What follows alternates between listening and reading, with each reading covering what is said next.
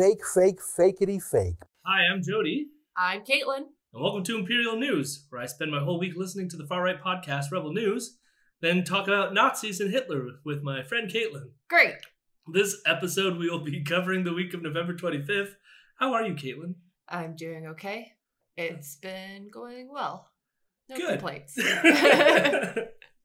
Life is grand. awesome. In this episode, we will have our very first interview with uh, Moe Alqasem. So, special thanks for his desire to appear on our podcast. Woo woo. I also want to remind people to pay attention midweek because we will also be releasing our first episode of our breakdown of the book Shakedown by Ezra Levant. so stay tuned. You had to make it rhyme. Well, I think I did it on accident first, and then I was like, You did it on "Whoa, I did purpose. it." you definitely did. You're like, what rhymes? Listen, I'm not going to give away all my like tricks and tips. All right, uh, one last thing I want to update people uh, on our new Patreon goals and tiers, which you can find over at patreon.com/slash imperial news. So our first tier that we have, I, I decided to change the names so that they were more relevant to our podcast. So the first one, for a dollar a month, you become a member of the media party. And for that, you will receive a one time only shout out our show. For $5 a month, you become a member of the Laurentian Elite, where you will receive a shout out every month. And we, I learned when I researched because we didn't know what the hell that meant when uh, Sheila said it. Basically means like cities that are attached to the St. Lawrence Waterway. So Montreal, Quebec City, and Toronto. So it's like this uh, Eastern Canada, Central Canada versus Western Canada bullshit that they get into. But anyway, so Yeah. if you pay five dollars a month, you become a member of the Laurentian Elite, where you will receive a shout out every month. And for ten dollars a month, you become a foreign funded environmentalist. And for that, you'll get a shout out every month and have access to uh, a weekly Discord hangout that we'll have. And lastly, for twenty dollars a month, you will become Ezra's greatest nemesis, which is Joel Pollak's interrupting cell phone and this, this will get you a shout out every week uh, and access to our, our weekly Discord hangouts, and we'll also allow you to request a topical episode. So we did the episode where we went back in time to learn about Faith Goldy. If there's a certain aspect of Ezra that you want us to investigate, we'll do a go back in time sort of thing. The other thing is I have three goals listed. So the first is when we reach fifty dollars a month, I'll start releasing show notes uh, with our sources and all that stuff to our patrons. The second is if we sustain $200 a month for a few months, we will upgrade our sound equipment. And the third goal is that if we reach $300 a month, I will write the music and uh, lyrics to the national anthem for the country of Albumbia. so uh, consider uh, donating if you can, and we will be forever grateful for helping us to continue putting in the work. So again, that's patreon.com slash imperial news. Check it out. And now, for the fun week, the Imperial Roundup. Hello, my rebels. Hello, my rebels. I'm a good boy.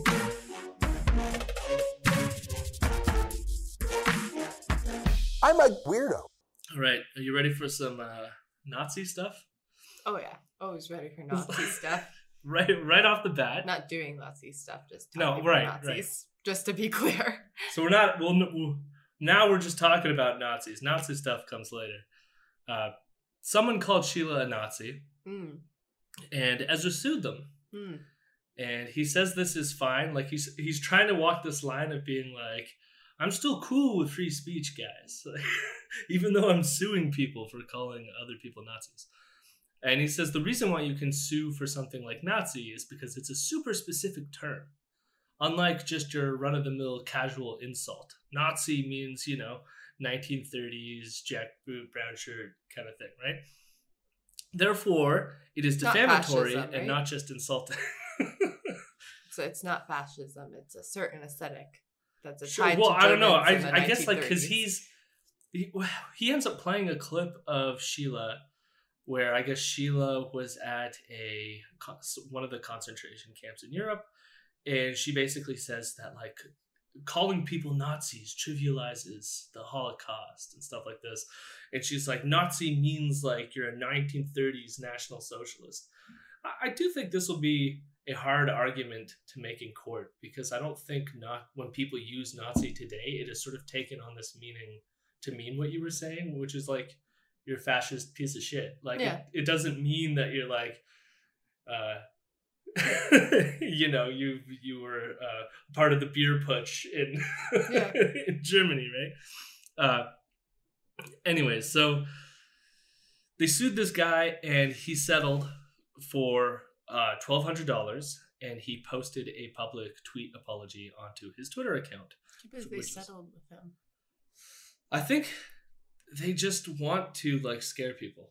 I think is the main tactic here. And I'll say that because later on Ezra starts to brag that they're succeeding. For example, when they hosted their Wexit debate, Mhm. it didn't they didn't get deplatformed. And so they're arguing that since they did all these lawsuits after their Edmonton deplatforming, that they're winning. People are backing down.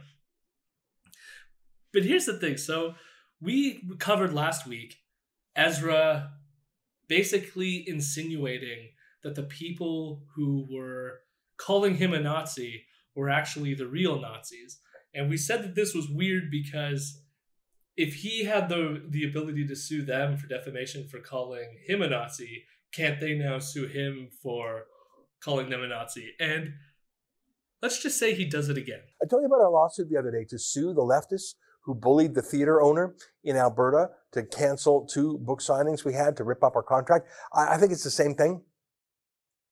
The professor, um, this this professor here, Nancy Lavelle at U of Alberta, like David Barrett at U of Calgary, should have known better. I mean, if she disagrees with us, she should be able to use her words. She's a professor. She's obviously smart.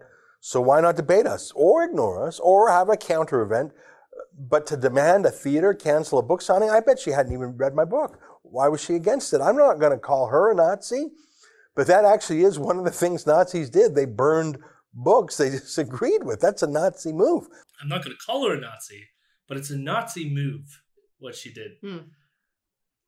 That's that's pretty close to calling her or like couldn't they argue the same thing of like when I call you a Nazi, I'm using it as an analogy that you're engaging in behaviors that are reminiscent of Yeah, no, that's exactly what that is. yeah, it's just so silly. So Nancy Lovell is one of the activists. He's suing for breach of contract, but also for defamation. And the interesting thing is that she actually didn't call him a Nazi. She called him a white supremacist.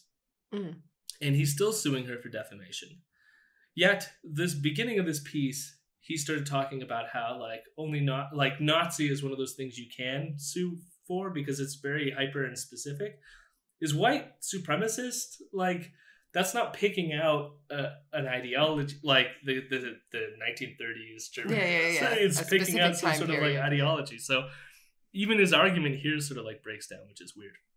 I then talked about yeah. Then he goes on to brag about the Wexit stuff and how he's winning and why didn't they deplatform the We- the Mhm. Wexit thing. And I have to say, why didn't anyone deplatform the Wexit thing? Someone else can go and next time he holds any event, just deplatform him. Make him feel like he isn't winning. Ezra then complains that this is only happening to people on the right, Caitlin. Yeah, well, they're victims.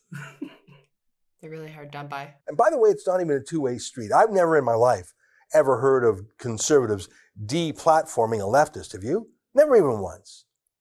Not once in my life have I heard of a conservative physically attacking a liberal, especially a liberal reporter, in the manner that each one of these videos here shows our reporters being attacked in some way. I think every single one of our reporters uh, that we've that we've had is being attacked uh, in some way. Ah,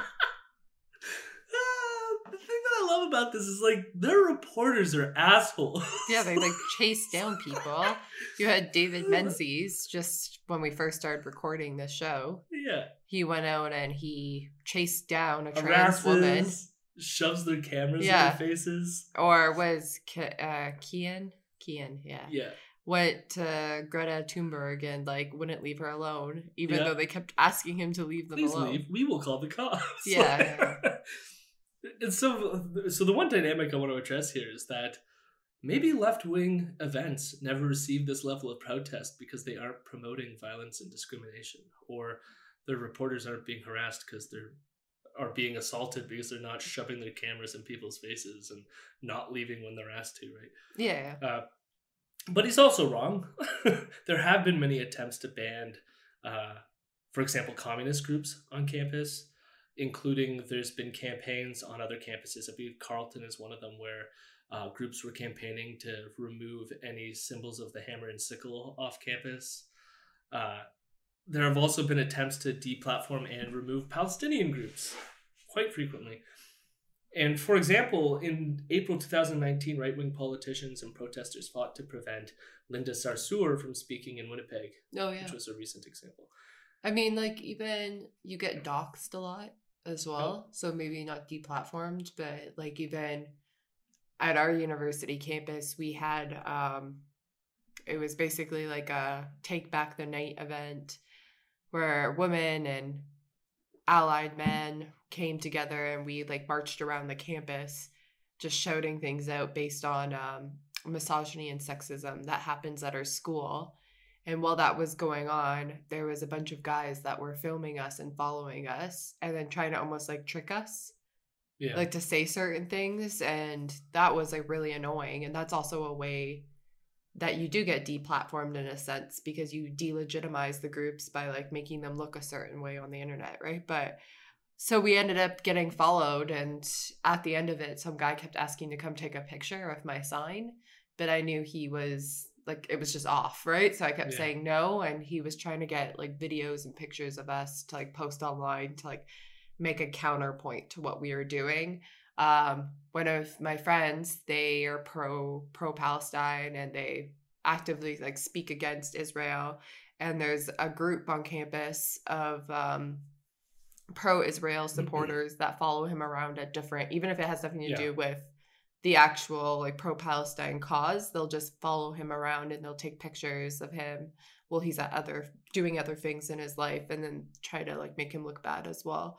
yeah, so it's like fa- intimidation rather than like a strict deplatforming. which I actually think is worse because Yeah. you're in like real life and someone's following you around with a phone and a camera and then also just trying to find a way for you to slip up or like do something that could be twisted in a way so then it's like you're very self-conscious well you're you're doing these things and you're also kind of being stalked right Yeah. so which is like i don't know like i feel like that's actually breaking laws not telling certain groups that they can't say certain things on the internet or go to schools and do horrible yeah, I mean, talks. those, those behaviors sound way worse than just some activist calling up a theater and going, "Can you please not platform this exactly because like you're not actually intimidating them. You're not going and saying like get out right? Like or else this is going to happen to you. No, you're just you're saying, not doing any threatening but like following people around happens a lot on the left and it's really creepy and it happens to women especially and it's usually you know grown-ass men doing it to us. So you have that additive layer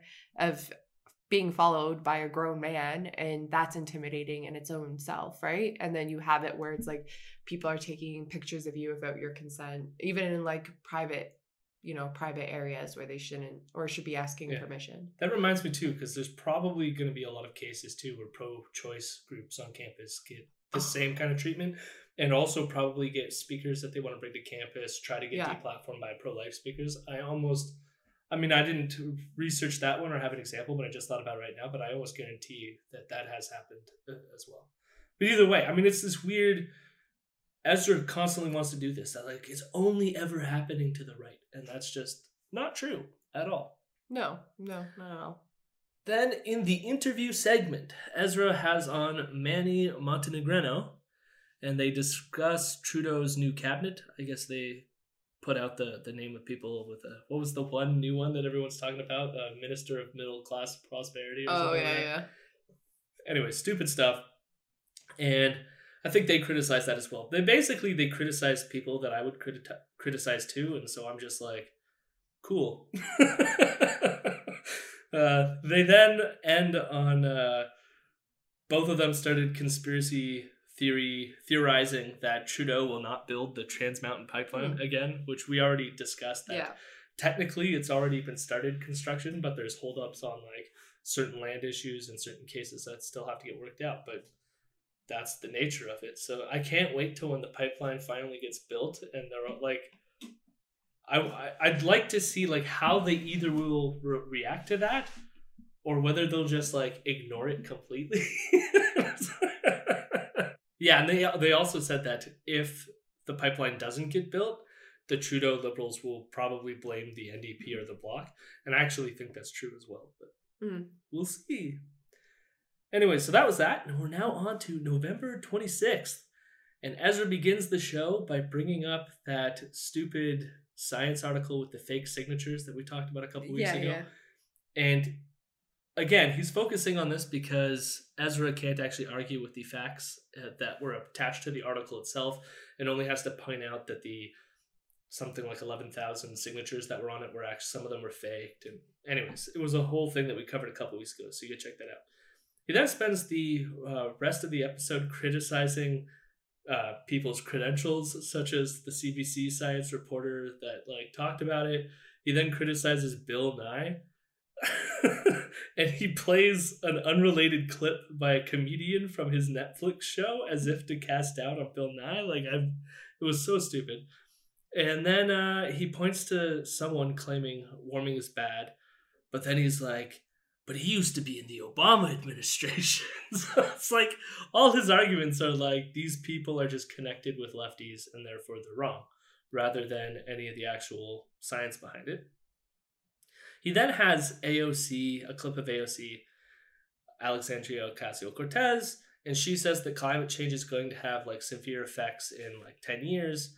And he laughs about it, saying that people who make 10 year predictions are like cult leaders because like by the time the 10 years come people will forget about it and you can keep like pushing it further out 10 years 10 years and i'm like ezra himself has made similar doomsaying Yeah. predictions especially about muslim immigrants and demographics and how we're going to decline. And he's he's like lost his shit on like predictions about that like muslims are going to become the predominant culture in canada in like 200 300 500 years. Like we've covered those things. So it's like 500 years. It's a time frame that like at least aoc will still be around within the 10 years that you can call her out if she's wrong when we, Yeah. when we get there right? Uh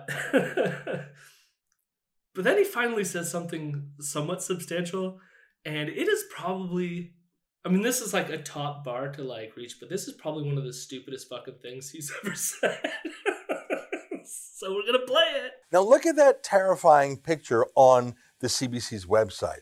Wow, that's very global warming-ish, isn't it? Um, but those are actually Australian wildfires, uh, which apparently, uh, by implication here, only started happening in recent years since Trump became president or something. They've never happened before. now it's true there have been some bad Australian brush fires. So what what caused them was it global warming?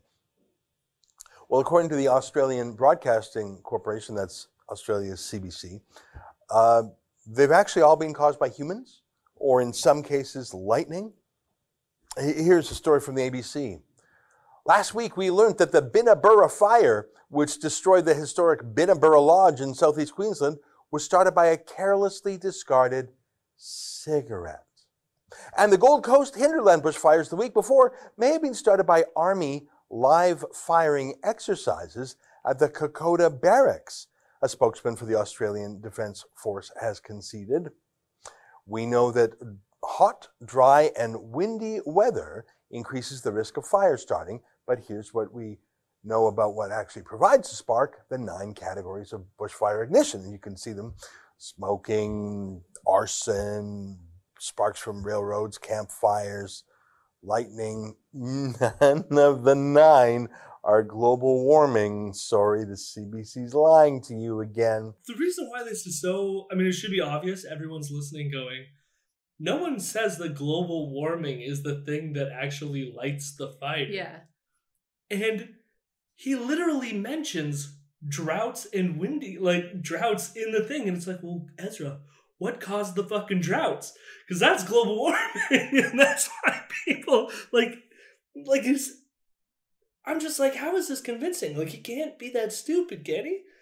Or like I have no clue how his audience listens to that and goes, "Oh yeah, yeah, global warming is bullshit." Oh, it's very, very easy, Jody. They don't I know. research I just these I things. can't relate to it. It's so uh, like so But you know what? I talked about a couple of weeks ago about not being critical when you're getting sources, and this is just like a great example of it. Because if I read something, it was like there's nine causes to bushfires, right? And then I read those nine causes, right? You're not actually critically thinking of what originally caused those incidences to actually happen. right. You'd think the root cause is the fact that we have droughts.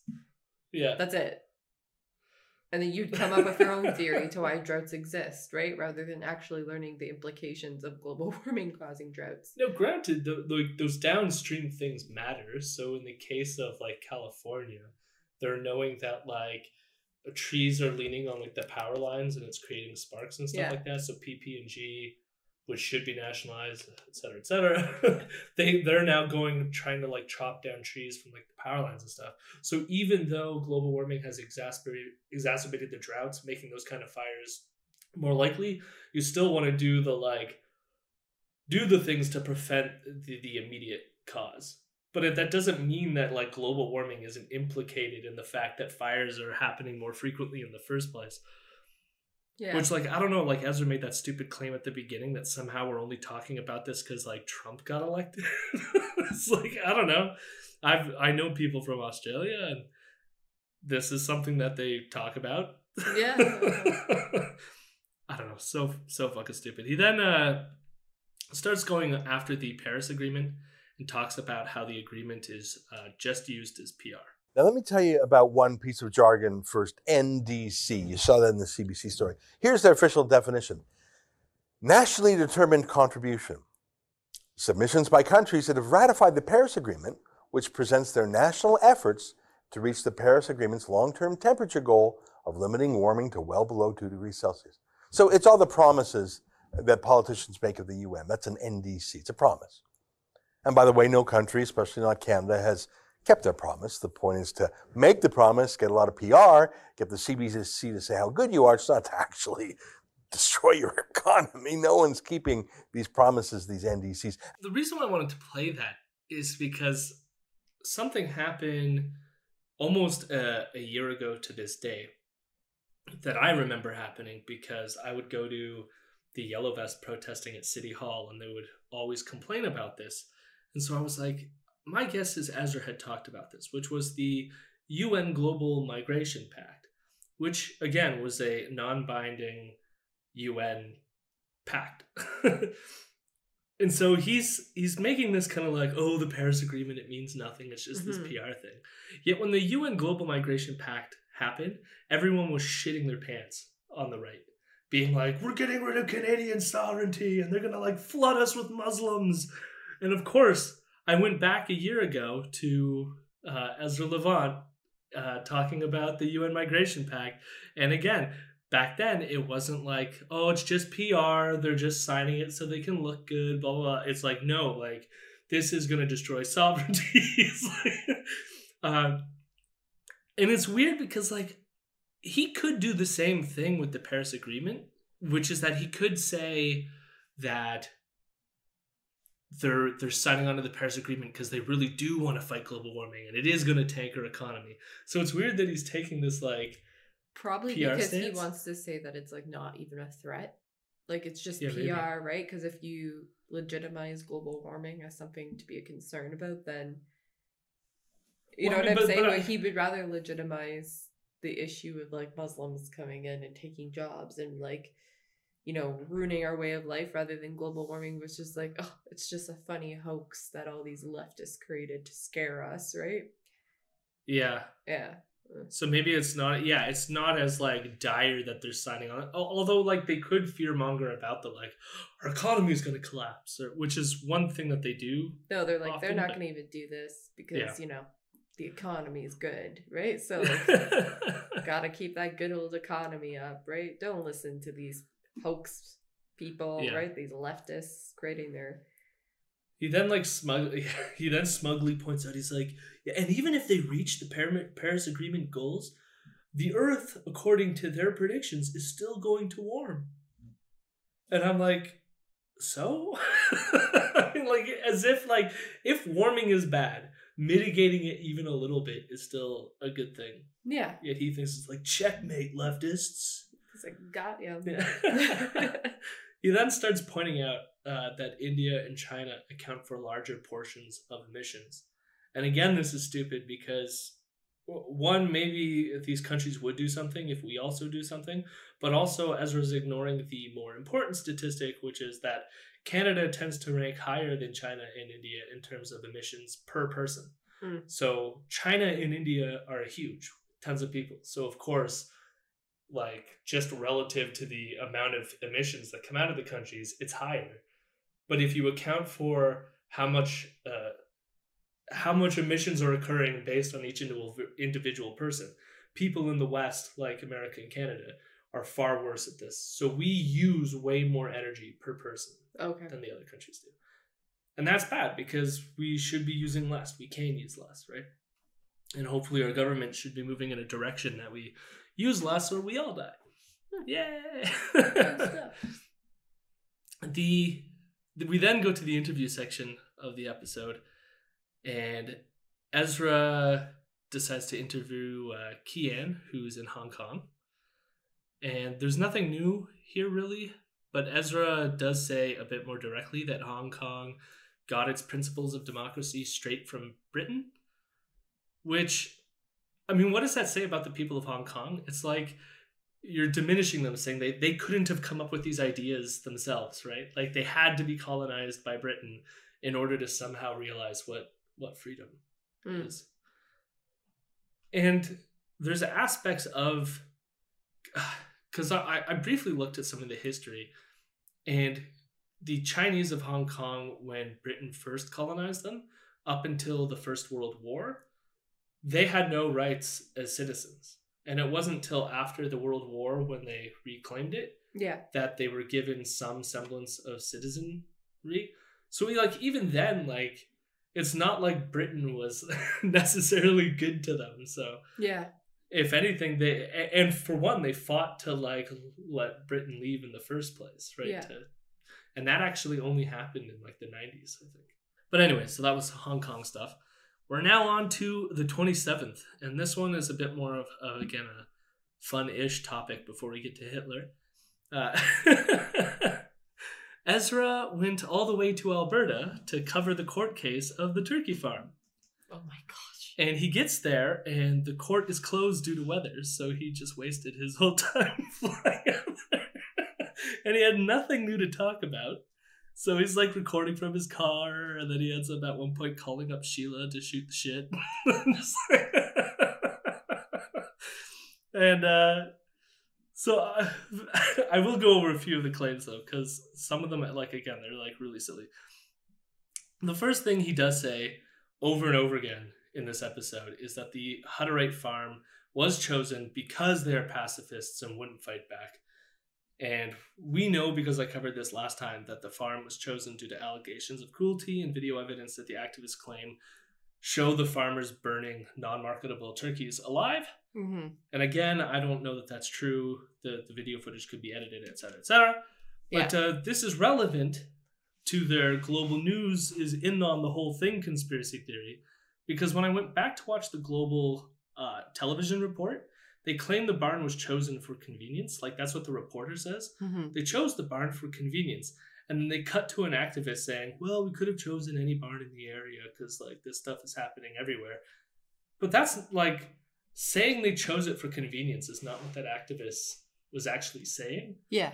And so if they were really in on it, like they had they had none of their stories So there's straight. like contradicting Yeah. yeah evidence, yeah.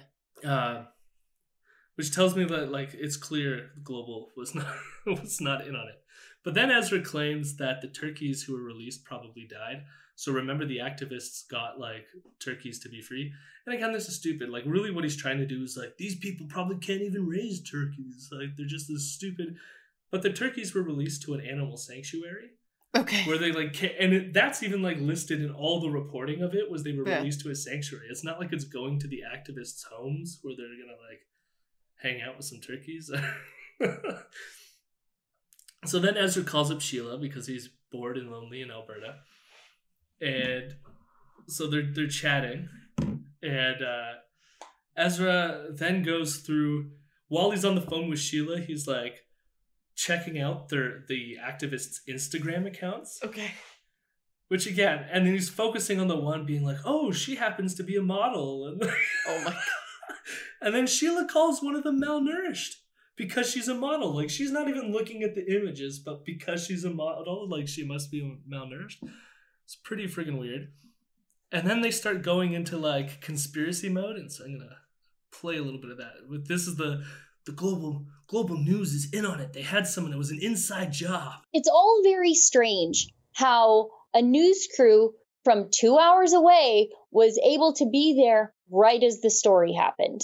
You know, um, I've just looked up uh, while we're chatting here on, on my laptop uh, the Edmonton Journal coverage, that's Postmedia, CTV coverage. They all mention Maxwell Ming Ma's name.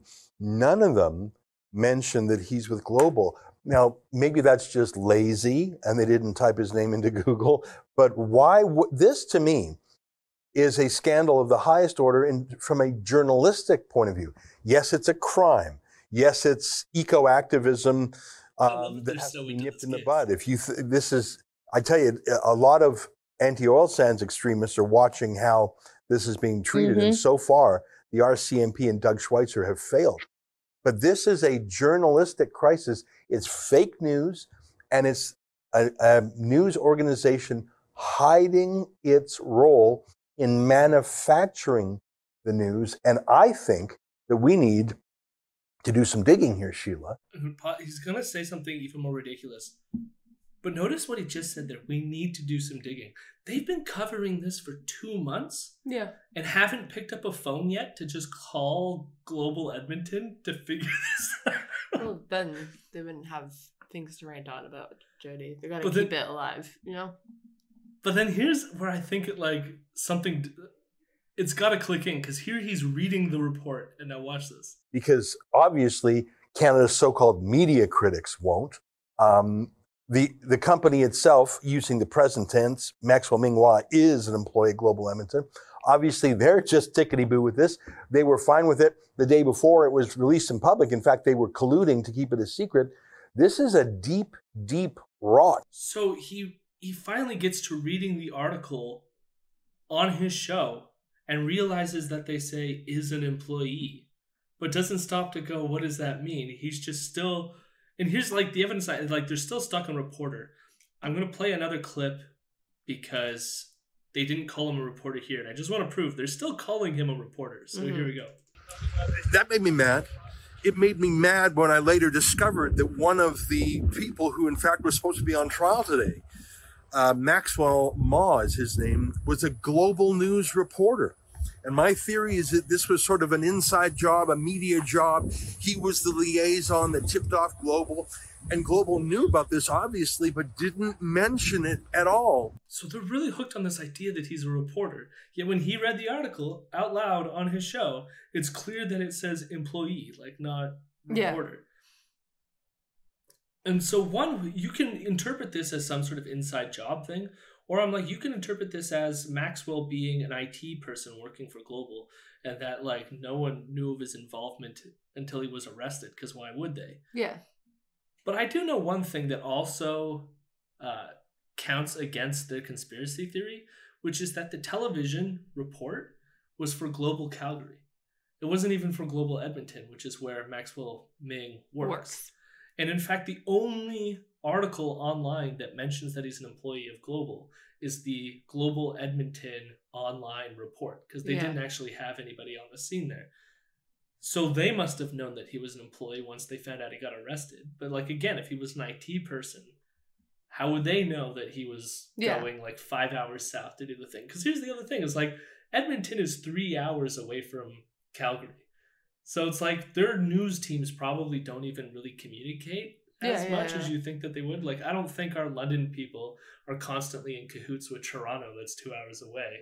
Like, they're probably primarily focused in London and surrounding area stuff, Mm-hmm. right? I mean, there's probably maybe they have like big events where they go and meet up, but, like either way. And so it's three hours from Edmonton to Calgary, and then it's an extra two hours south of Calgary to where this thing was. So it's like five hours away from Edmonton. But so there's no reason to even think when the reporters arrived on scene that they would have recognized the dude at all because he works in Edmonton. Mm-hmm. So again, I mean, it's just another bit of evidence. I, I've been trying to contact people from Global. I want to crack this nut before Ezra does and find out that he's just like, oh, he's just the guy who gets us coffee. Yeah, yeah, but uh, so far, none of them have responded to me. I've sent them several emails. I'm wondering, like, there's probably like rumors going on. It's like, who's this guy who just this Jody guy? that just Yeah, that's probably what's happening um, and if anyone of you are listening, please just tell me. I want to know. And uh, so that's that segment. He got no other info because again the court got canceled because of snow. And he had footage of the trucks going by, and he was tweeting people in the ditch and stuff. So yeah, weather was pretty bad. But then Ezra talks to What a waste Jill. of time Oh, and I like know, what a waste of resources. time. Well, he tries to like defend it too. It was like funny because he's like, you know, Alberta's not too far away. It would have been worse if it was like on my way to like see Tommy in Britain and things get canceled. But it wasn't. Yeah, that's a waste of resources too. so whatever. But then Ezra has on our best friend Joel Pollak, Holy fuck. and they talk about Bloomberg entering the race and blah blah blah politics. I don't give a shit. It was really Mhm. boring, but I do want to play this. they aren't really going to be able to help him directly. They might lay off investigating other candidates. That's a reminder. If you want to donate twenty dollars, you could be Joel's interrupting cell phone. And uh, yeah, it was pretty bad. So he- Uh. Joel was back in his office again, and it went off the whole He's an freaking important guy. The other thing, uh, uh, this this is just blows my mind. Is every time Joel's on and Ezra asks him who he thinks is going to win Yeah. the 2020 Democratic Yeah. uh, primary, he always goes for Kamala Harris. What? And like I don't like I feel like he's just going choice. she's a black woman. Democrats like minorities. Like I feel like that's all that's going into his thought Probably. process. Yeah. But even even my favorite was like this weekend there was like a New York Times article published saying that her campaign is crumbling and like staffers are fighting Yeah, with it's each awful. other. She's and like so low in the polls as well. I don't understand why he thinks that. she's gonna make a comeback. No. Then also, I just wanted to flag this because this seems to be a weird trend, but Ezra and Joel sort of like gave some praise to Tulsi Gabbard, and this tends to be a thing that like a lot of far right people, even people like David Duke, have been like throwing their support What behind? Tulsi Gabbard. Yeah, That means she's problematic. well, I mean, she, She is. is involved in a cult. She's problematic. Very problematic. So I just wanted to note that for anyone who's interested in that side story. Joel Pollak of Breitbart and Ezra Levant of Rebel. Both quasi into Tulsi Gabbard. So You know who I love that's running? who? Like I just like she's nowhere near leading, but I just love love watching her because she's so fucking Really? wacky. Is it Williams? Yeah, I just love. oh, I can't get enough of her. Do you like it's is it her chakras and aura? yeah, yeah, I just love it. Like, ugh, I love how she's all about like love defeating Yeah. Mr. Trump in the political arena. I do miss her in the in the debates because she was just like she would look in the camera and be like, "We need to harness love." Yes.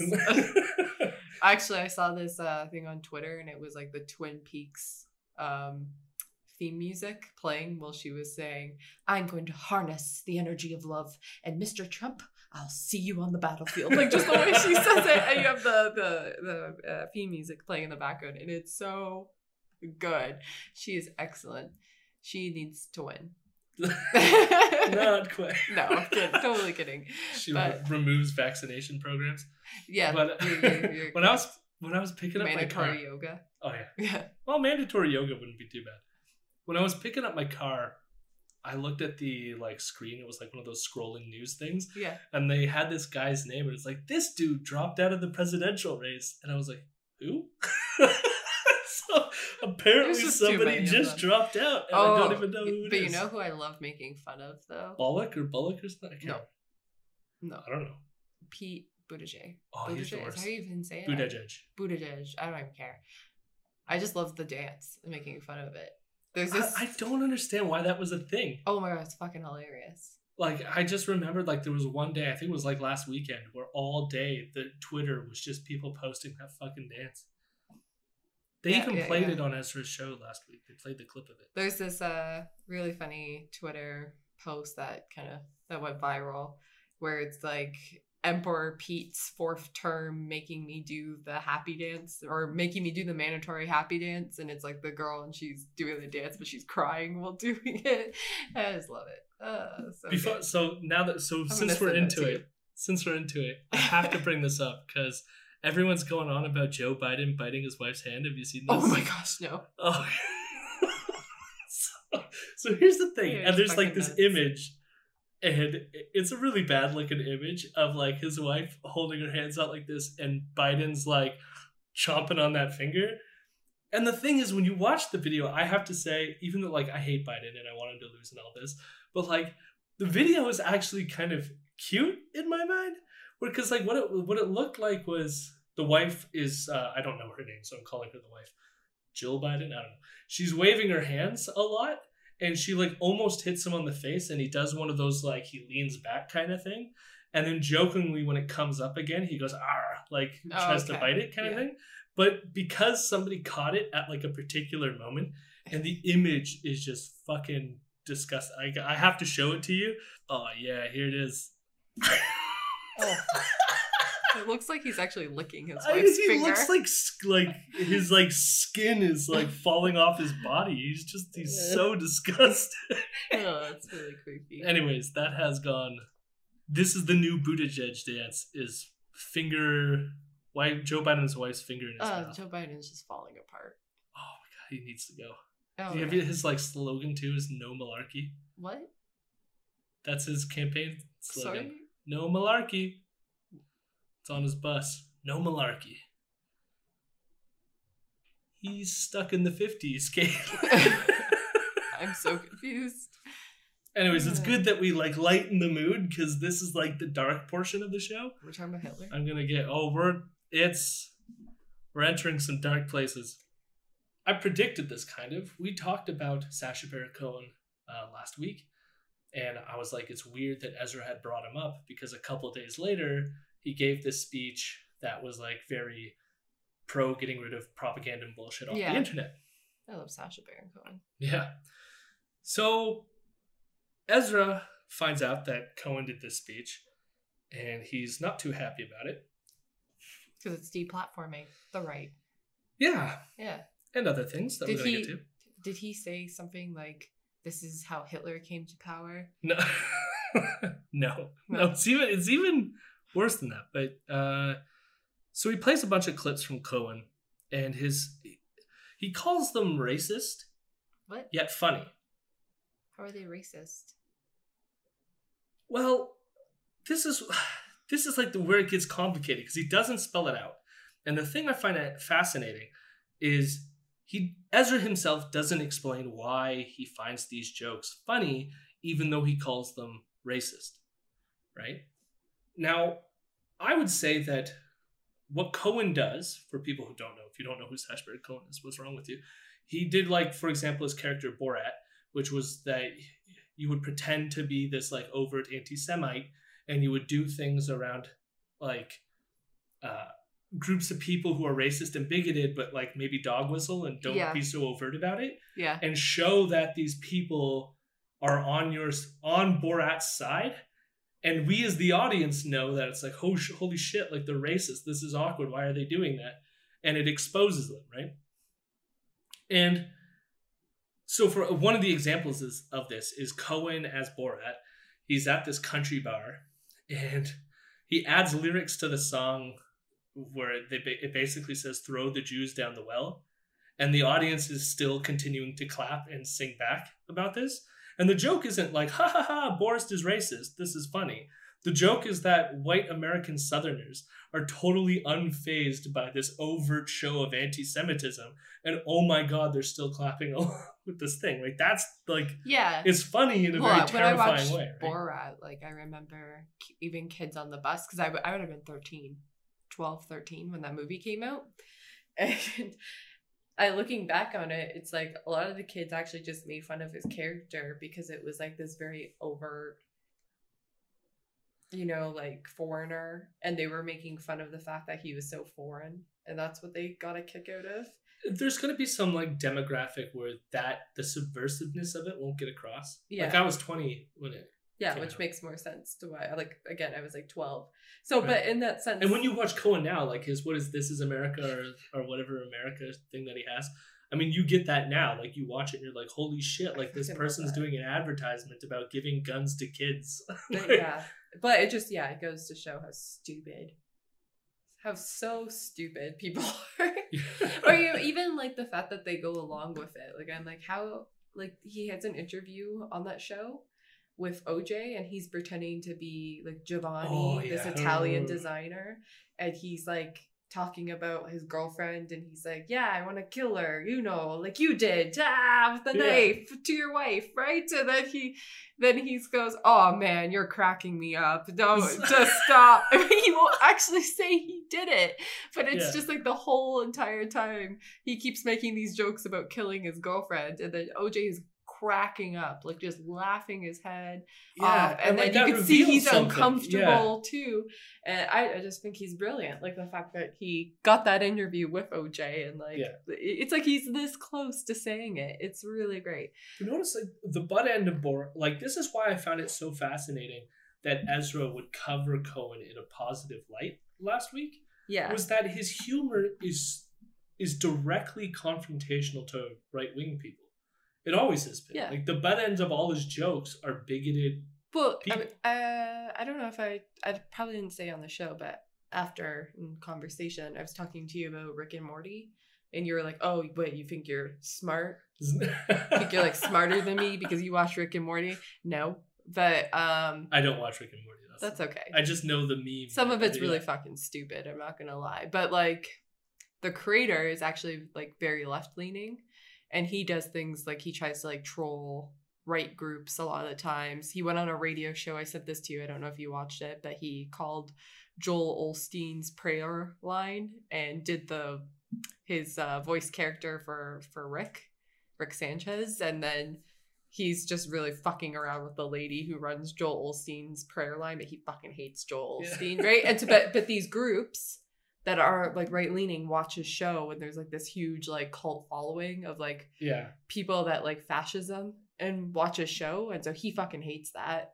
And so he has episodes where he's like making fun, directly making fun of fascism or making fun of like right leaning groups, or he'll have like the, it's very subtle, but like his characters, these anime characters will have subtle lines making fun of certain groups of people that believe in certain things. But it's like these people watch it and enjoy it. So I'm not very surprised. Well, there is. So we're going to get to a, a clip eventually, which is going to sort of.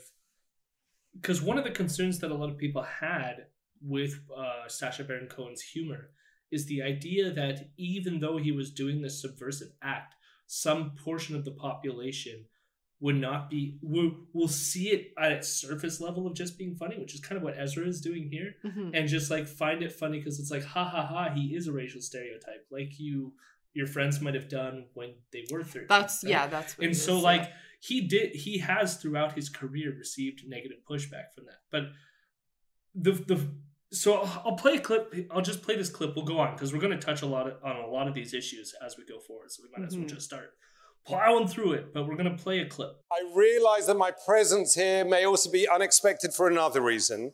At times, some critics have said my comedy risks reinforcing old stereotypes. The truth is, I've been passionate about challenging bigotry and intolerance throughout my life. As a teenager in England, I marched against the fascist National Front and to abolish apartheid. As an undergraduate, I traveled around America and wrote my thesis about the civil rights movement with the help of the archives of the ADL. And as a comedian, I've tried to use my characters to get people to let down their guard and reveal what they actually believe, including their own prejudice. Before we get to what Ezra's going to say here, just want to point out. So there's as uh, uh, not Ezra, Sacha Baron Cohen, basically saying what I was just saying. that Mhm. There's subversive thing, and he's speaking at the ADL, which is the Anti Defamation League. So I didn't mention that last week because I actually didn't know where he gave this talk. Well, well, another thing as well is him himself is Jewish. right. So like the character Borat making fun of those like it's a Right. Jewish person doing all of this, doing a social commentary. But doing it because, as he said, he his intentions was to be subversive, yeah, even though he's aware of this criticism. And the thing is, the, that criticism that he's mentioning was actually levied against him by the Anti Defamation League, who he is now like speaking at. okay. So he, it, like, I just wanted to say that because there's like this, you can tell there's a bit of like an inside joke going on there that you might not pick up on because they were the ones who criticized him for his portrayal in Borat, even though he's like aware of like, look, I'm your ally, you know, Mhm. I, I actually have uh, fought uh, fascism and, and care about these issues. But now we'll get into Ezra responding to this. And this gets super weird. Okay, got it. So that's what you were doing. All right. When you were portraying Kazakhstan as an anti Semitic mob that had the running of the Jew, you were just being ironic or trying to teach us uh, a lesson or something. Yes. And look, I thought that was funny, but it's a very Trudeau thing to say. Um, hey guys, when I was making the anti-Semitic jokes, it was really a moment for you to learn. Yeah, no. Uh, now listen, I I think Borat's hilarious. I think Ali G's hilarious. I think Bruno and his other characters that flopped were a little less funny. I laughed, guilty laughs at all of them though. I mean, even Sarah Silverman's jokes are funny. Something can be rude and also be funny. Something can be racist and also be funny. It's not nice to say, I know that, but Sacha Baron Cohen isn't nice. He's a comedian. It's different. I think he should stay in that lane. His job is to make us laugh. For him to revise history, revise his own history, and say that the whole thing um, was actually an ironic postmodern exercise in anti racism, yeah, that's the biggest joke of all. This is what confuses me because then why does Ezra find the jokes funny? Because, like, I found them funny because of their subversive nature. But it sounds like Ezra is laughing because they are anti Semitic. Yeah. But why is that funny? Someone simply being racist is not a joke. It's only a joke if, in fact, it is ironic or exposing another deeper truth. Otherwise, it's just being racist. Which tells me that, like, that's Ezra finds it funny because he enjoys racism. Yeah, that's correct. And part of me is like, I can't believe Ezra is this stupid. like, part of like, how did he get this far in life? Mommy and daddy's money goes a long way. I don't know. I, and like, I can only think that he's aware that last week he praised his comedy and now realizes he can't agree with Cohen's anti-racist purpose in his comedy, or else his audience will accuse him of being too PC, or either that or Ezra is literally admitting he finds racial caricatures hilarious and in in and of themselves, which is pretty fucking racist if you ask me. Which is rich coming from someone who is currently suing other people for calling out his bigotry as defamatory. Hmm. But even worse is that so remember when the Anti Defamation League they ma- they made a point of saying that uh, people could pick up on the stereotypes and they'll laugh in the same way that Ezra is laughing, and I think it's worse because one thing that Borat does it's not just that people laugh at the anti-Semitism, but actually think that Borat is an accurate representation of a Kazakh or Muslims Yeah. since Kazakhstan is a predominantly Muslim country. And you can tell that's the case because of how Ezra reacts to it. Once upon a time, the Anti Defamation League, the ADL, fought against anti Semitism in America. But look, anti Semitism in America is, is pretty much gone. I don't know if it was ever that anti Semitic to begin Oof, with. It's gone. America just isn't anti Semitic anymore systematically at all, except for new Muslim immigrants, I think, who are bringing anti Semitism with them from their old homelands like Syria or Pakistan. Uh, real Borats, I guess, are coming Real to America. but for some reason, the ADL doesn't seem to go after them. They're they're pretty gentle with I think he finds Borat funny because I think he likes the idea that it's creating this Muslim that hates Jews. And he's like, yes, this is the truth. I think you're right. Yeah. And that's Ezra's fucking disgusted. yeah, he likes it because of that. the squad. And I think it's because the ADL is really just a Democratic Party front group now. Their CEO, Jonathan Greenblatt, is a former senior aide to Barack Obama. So they're, they're not really focused on fighting anti Semitism. They're more interested in fighting against Republicans or conservatives, which isn't where most anti Semitism comes from these days in America. Oh boy, when I heard that, I was pretty fucking pissed off. And uh, because, for one, the deadliest attack on the Jewish community in U.S. history occurred last, uh, well, just over a year ago at the Tree of Life Synagogue in Yeah. Pittsburgh. It was perpetrated by a white supremacist, not a Muslim. Just two years ago, there was a rally held in Charlottesville where white supremacists marched with torches saying, Jews will not replace us. These people were not Muslims. At this event was one of Ezra's employees, Faith Goldy, uh, who covered it and then went on an anti Semitic podcast and joked about Ezra's Jewishness. Again, Faith Goldy, not a Muslim. White male Christians are far more likely to commit violent hate crimes than any other demographic, and this is true even in Canada as well, where we had the Quebec mosque shooting in 2017. This shooter was a fan of Gavin McInnes. Gavin, who has been an employee of Rebel pretty much since the show began and continues to be a guest on the show, and who created the Proud Boys, who are a hate group. Gavin, not a Muslim. And let's remember, just months before Charlottesville, Gavin, Faith Goldy, Sheila Gunn Reid were all on a two hour live stream cracking anti Semitic jokes at Ezra's expense for two hours on a live stream. Sheila, who is still an employee at Rebel, and who recently forced some guy on Twitter to settle a lawsuit for calling her a Nazi, referred to her Jewish boss as a Junicorn on a live stream titled, titled 10 Things I Hate About Jews. It was all just a joke, right? But even in the context of politics, Ezra says anti Semitism does not come from Republicans. Meanwhile, Republican Representative Steve King, who's friends with Faith Goldy and buys into the whole white genocide conspiracy theory, he was recently censured and removed from committee appointments after he said, white nationalist, white supremacist, Western civilization. How did this language become so offensive? Of course, Ezra thinks that the only anti Semite in the world is Ilhan Omar because she dared criticize Israel, a state, not an ethnicity, and has apologized for the possibility of her words being interpreted as anti Semitic. It feels, to me, way more anti Semitic to deny the reality of anti Semitism when right wing anti Semitic violence is currently happening. And also, it is super Islamophobic to then claim that left wingers and Muslims are the real anti Semites, especially when violent hate crimes against Muslims are on the rise. Yeah. And violent crimes against Muslims are way higher than they are against Jews currently, even though hate crimes in general more likely happen to Jewish people.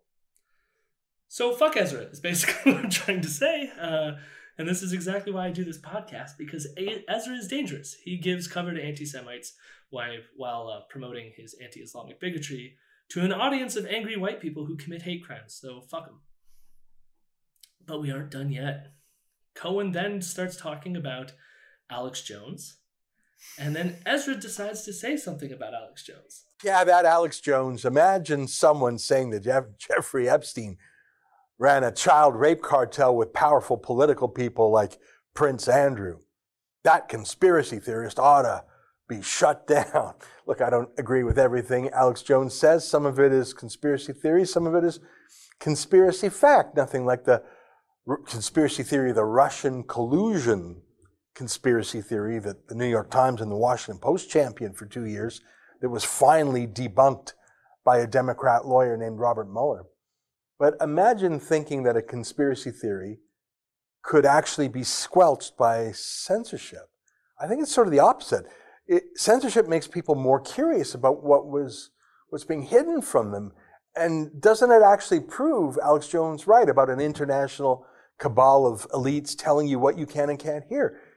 InfoWars is the name of Jones' channel. How does anything in this speech by Sacha Baron Cohen actually counter his thesis? Doesn't it prove Jones's motto?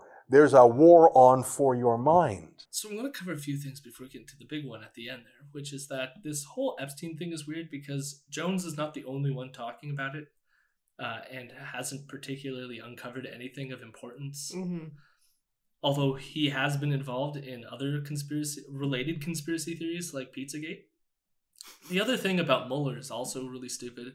Mueller being a lifelong Republican, not a Democrat, and that Mueller, the Mueller report argued there was no evidence directly implicating Trump and Russia in a conspiracy, but did acknowledge that the campaigns were working to each other's mutual benefit, Yeah. which is a kind of collusion. But also, a lack of evidence doesn't mean there actually was no conspiracy.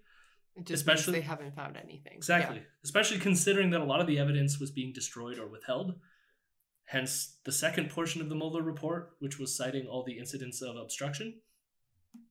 And I also want to mention that Ezra was down with Trump way before Alex was. So I went back and, and looked at like older episodes.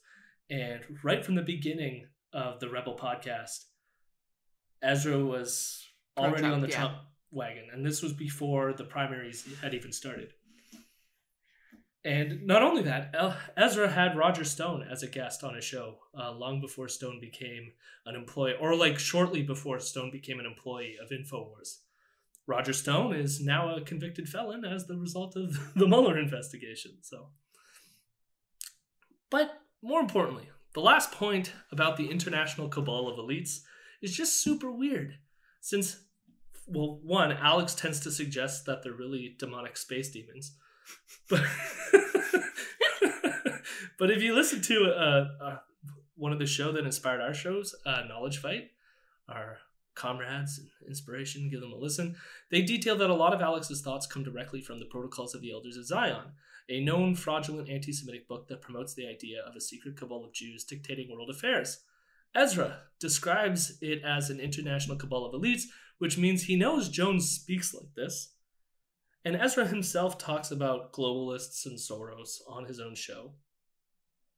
And in this segment, he's suggesting that the ADL, Jewish organization, and Cohen, a Jew, are providing Jones evidence that there exists a cabal of international elites, for Alex Jones' code word for Jews, is trying to silence them. and look, if you're currently like being sued by Ezra for defamation because you called him a Nazi, I think you may have been given a defense. Yeah. Go. It's just like- so- So you're um, like, he really is a Nazi. Well, like, what's like, what is? And here's the thing. So on my way here to record, I haven't listened to the full episode, but Alex Jones had on a full-on out anti-Semite on a show the other day Yeah. because of his? ADL thing, and it's it's a friendly interview. Yeah, I believe that. And this guy is like, like this stuff about there being a secret cabal of Jews controlling the world. Like he's not, he doesn't hide it. Yeah. And I'm not going to name his name. You can go the most recent episode of Knowledge Fight. They discuss it. It's uh, so Ezra is now defending Alex Jones, who Alex Jones invited a, a like a legit anti-Semite on his show, being like, ah, what does he mean about this secret cabal of elites? And now the ADL is giving him evidence for it. Like he's buying into the same fucking narratives. Yeah. Uh, so then, Ezra then goes on to praise Alex for merely being a dissenter of the establishment, and that is that alone is worthwhile to have him back on social media. Even though he's spreading protocols of the Elders of Zion bullshit, but interpreted in terms of space aliens. or demons, demon aliens. I don't know. Alex Jones is Not weird. reptilians. No, I don't think he's a David Icke. Have you like so? There's the one clip clip of Alex Jones where he's like, "It's not human intelligence." And he's like, but then he like it gets like weirdly biblical, and he starts yeah. So it's they're like demonic space beings. I don't know. Alex Jones is fucking weird. So they're spirits that have ascended to space, I and they're listen. They have the life extension technology. So it's, that's what? They have the life. I want the life extension technology. That, that, that's his like big gripe is that they won't share with him the life extension technology. Oh no! But anyways, so that's that's the Alex Jones bit. And that's I wonder if Alex weird. Jones is married. Uh, he was divorced. I don't know if he's remarried. Because that was like the huge court cases recently with him because he was fighting a custody battle in court. Uh, before we move on with the Alex thing, I just remembered as well that uh, Ezra actually appeared on Infowars back in 2017. Hmm. I haven't listened to the show, and from what like I gathered from the pieces of it, it's just your standard anti-Muslim bullshit. Oh, great. But yeah, but he was on the show. Anyways, so then Ezra engages in what I can only describe as a surreal activity, which is he plays a clip of Cohen talking about anti trans bigotry being spread online. And then Ezra rebuts him by being like, yeah, but it's true. trans people are bad. And then uh, Cohen, he'll play the clip of Cohen being like, spreading misinformation about immigrants is bad. And then Ezra being like, yeah, but that stuff is also true. and then Ezra plays a clip of Cohen criticizing global warming denialism. And of course, Ezra's like, yeah, but that's also true. And it's just like, my God. It was it's a very weird exchange. It was too long that I didn't clip it, but it was it was very awkward. And then Ezra criticizes Cohen for not talking about China. And it's like, why why would he talk about China at an ADL event? it's like it's like of course it's like, well, he didn't mention my enemy, so I'm upset about it. Anyways, Ezra then ends the whole discussion on a sort of or the whole thing on a discussion about censorship, free speech, and whether tech company platforms uh, are now public commons and should be regulated as such. And this, to me, is actually a much more interesting conversation, at least in terms of what kind of society we want. I don't necessarily think that a slippery slope exists, such that if we implement regulations on hate speech or fraudulent ads online, that we will slip into an authoritarian dictatorship. But I do think we need a, a more nuanced discussion about the nature of speech online and how much regulation is acceptable and when it could go too far, Mhm. et cetera, et cetera. I think that's an important discussion. I just don't think Ezra's the one who should be having it. So that was that was a we long don't bit. want his speech, basically. Oh yeah. Well, he's like, I want to be able to like call for the execution of Muslims. Is probably what he wants on his show. That's disgusting. I'm guess if he had like full rein, I bet you he would totally do it. Ezra then interviews Andrew Lawton about carbon taxes, which is snore boring. So just gonna move on from that to uh, the 29th. So just when you thought we were done, we're now on to Hitler. Ezra begins this episode by talking about a speech given by Angela Merkel, who's the Chancellor of Germany, for anyone who lives under a rock.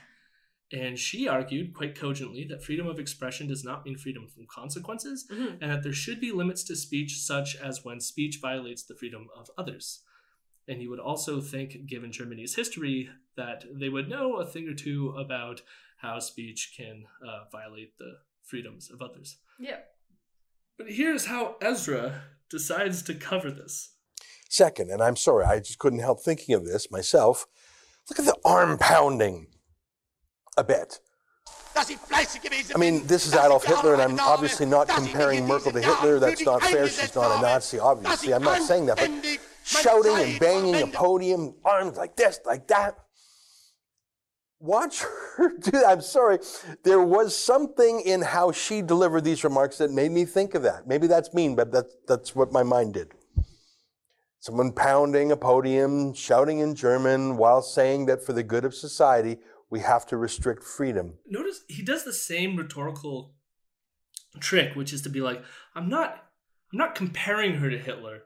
Just look at all these things of me comparing her to Hitler. Right? Like just because you say you're not doing something and then you immediately do something doesn't mean that you didn't do it. But also like when I watched the video of Angela, it didn't remind me of Hitler.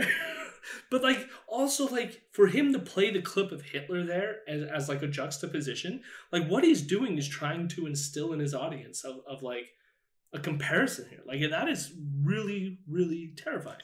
Nothing that Merkel said really indicated that she was like Hitler, other than like, let's focus on the way she's speaking, which is stupid. But it, it gets super worse. So I'll just move into the, the super worst part of that. Look, Merkel's policies are not just undermining Germany, they're undermining all of Europe because Europe has no internal borders. Uh, so by bringing in millions of Muslim migrants to Germany, She's also doing so to every other European country in what's called the Schengen zone. That's a European zone of more than a dozen countries. I note that Merkel has no children of her own. And I mention that. I think it's relevant. She's in the twilight of her life. She looks tired. She looks like a candle that's sputtering out. She's done. Her line is done. Her line is done. nickname is Mutter Merkel, Mother Merkel, because this is so obviously a psychological projection on her part. She will be the mother to millions, even if she is actually the mother to none. It's so strange. She she hates Germany in a way. She wants to undo it in a way. In that way, she's definitely the opposite of Hitler. And my comparison earlier, my comparison was about the speaking style, the rhetorical trickery. But I when I when I first heard that, like my my jaw dropped.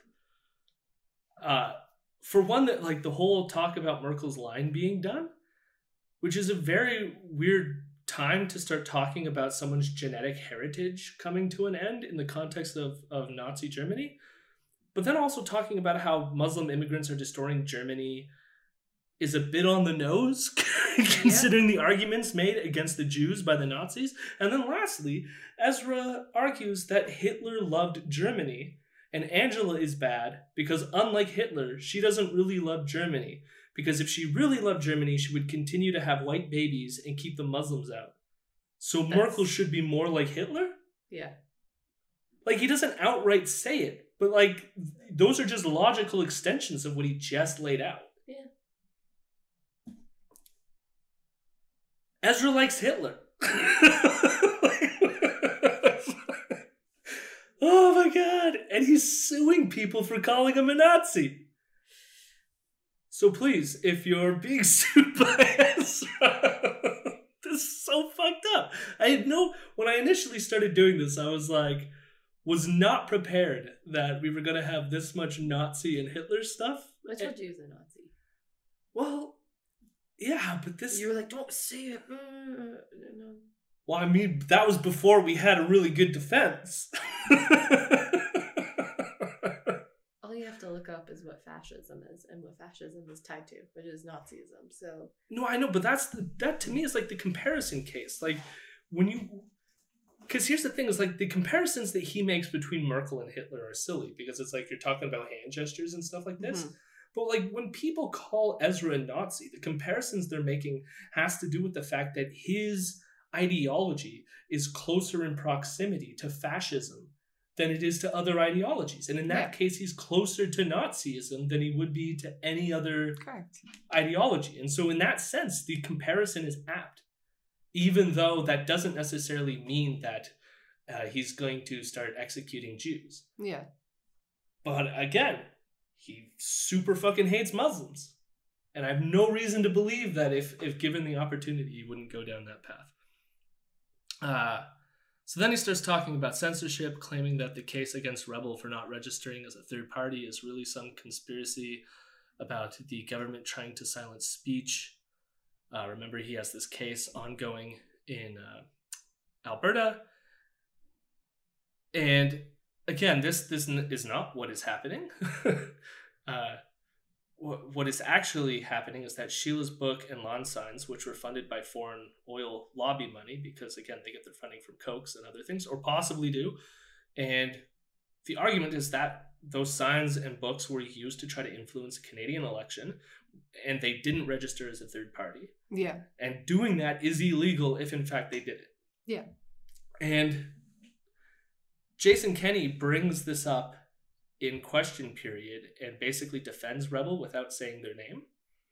And actually last night Jason Kenney did a similar thing again in a press conference defending Rebel without saying their name. And I think this is fucking disgusting.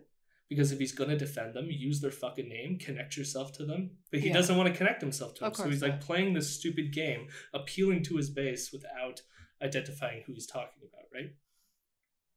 I also found out that Jason Kenney wrote the foreword to Ezra's very first book.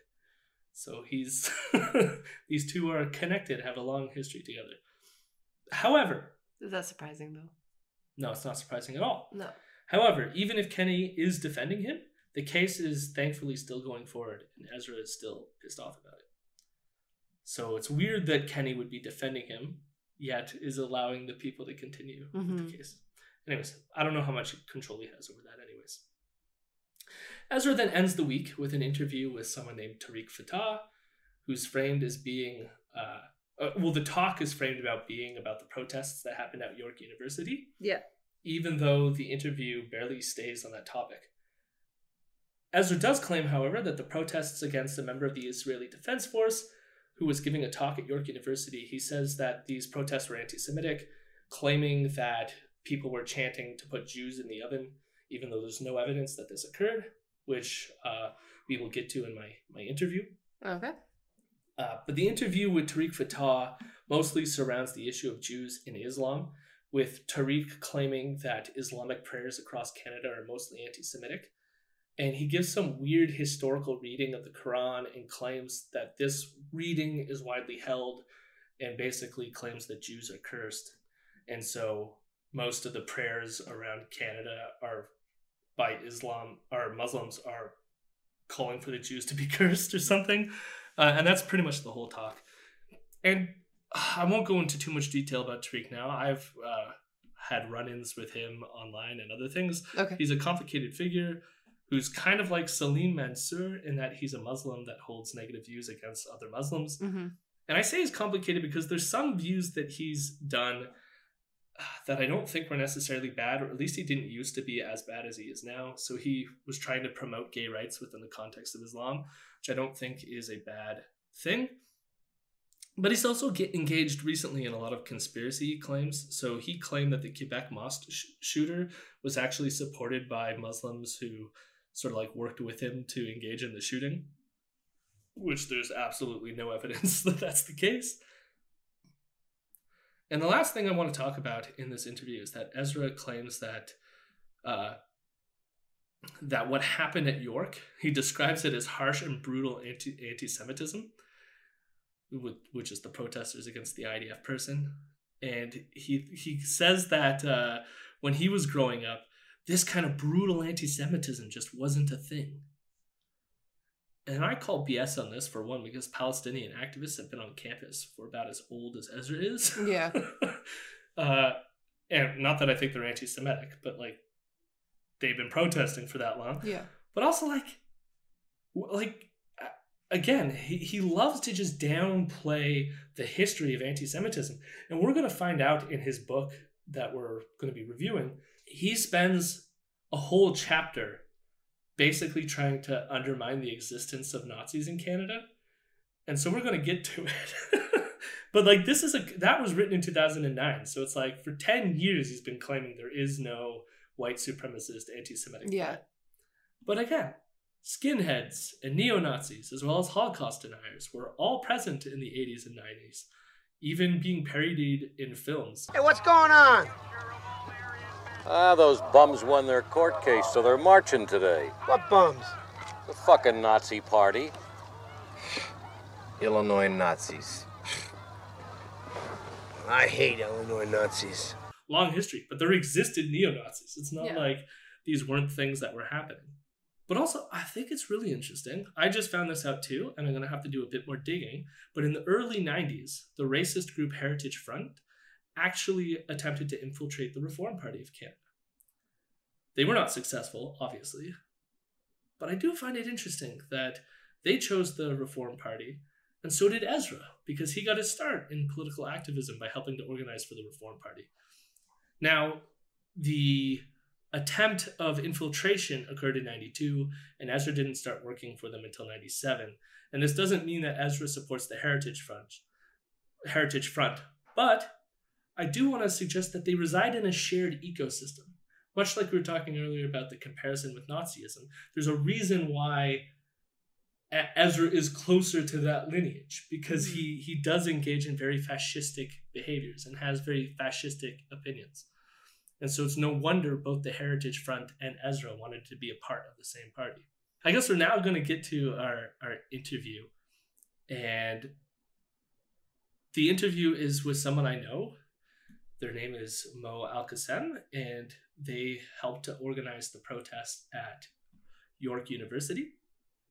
They're a member of the Students Against Israel Apartheid at York University, where we basically discussed what happened at, at York, why this protest was held, why they invited the people, but also talked about the allegations uh, about anti Semitism. So, Yeah.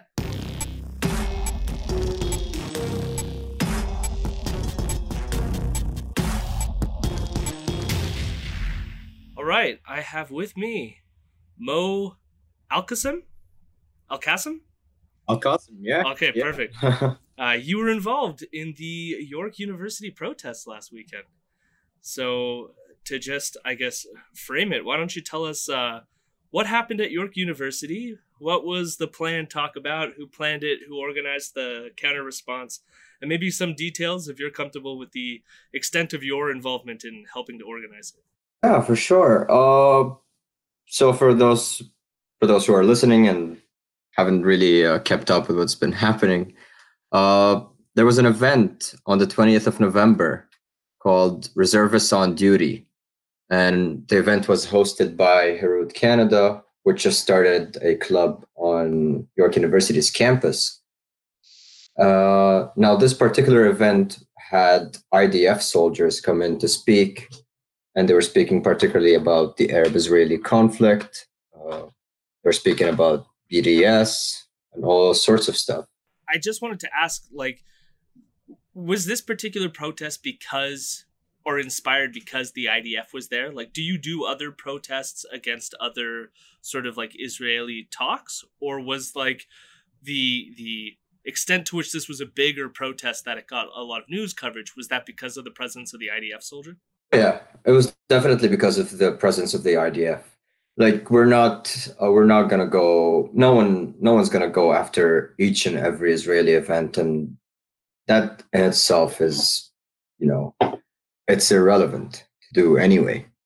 Uh, we're not there to disturb everything that is Israeli, right? Yeah. Uh, what with this particular event, it's bringing a, a foreign military, uh, be uh, soldiers whom not too long ago were you know were involved in raids and kidnappings and shellings, bombings, you name it, right? Uh, now that that is slightly uncomfortable. Well, not even slightly. It was very uncomfortable for a lot of the Palestinian students on campus, and I would I would also extend that to a lot of the racialized students on campus. Right? You wouldn't want a foreign military uh, person who's been involved in the destruction of your home, who's the reason why you're a refugee today, or why you've lost a family member or whatnot, to be in the same vicinity as you. It's uh, it's completely insulting. Right. And yeah, and it's very uh, it's very threatening to the safety of the students because the way that the that the IDF soldiers operate and soldiers in general, they uh, military colonial or colonizing soldiers, they have a very dehumanizing way of looking at the other, the subjects. Uh, in this case, the Palestinians. Yeah.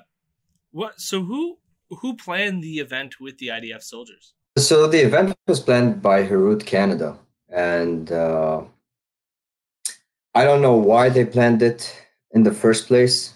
Uh, I my best assumption is that they're trying to whitewash uh, the crimes of the Israeli army, and they're trying, of course, to uh, spew their propaganda. For those who might not know, like what I've never heard of Harut myself.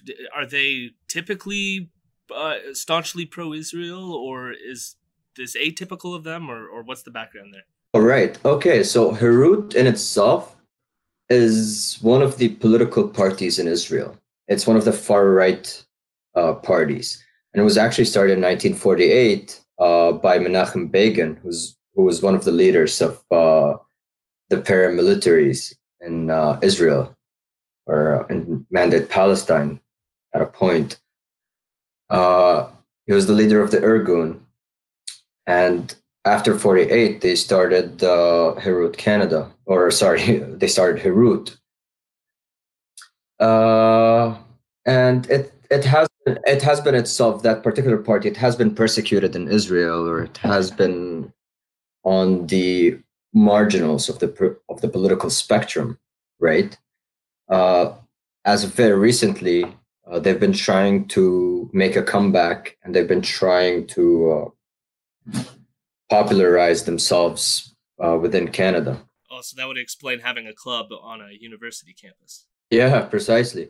And they they themselves identify as unapologetically Zionists. Okay. Uh, which is uh, which is a little off uh, if you compare them to the other Zionist groups that are present.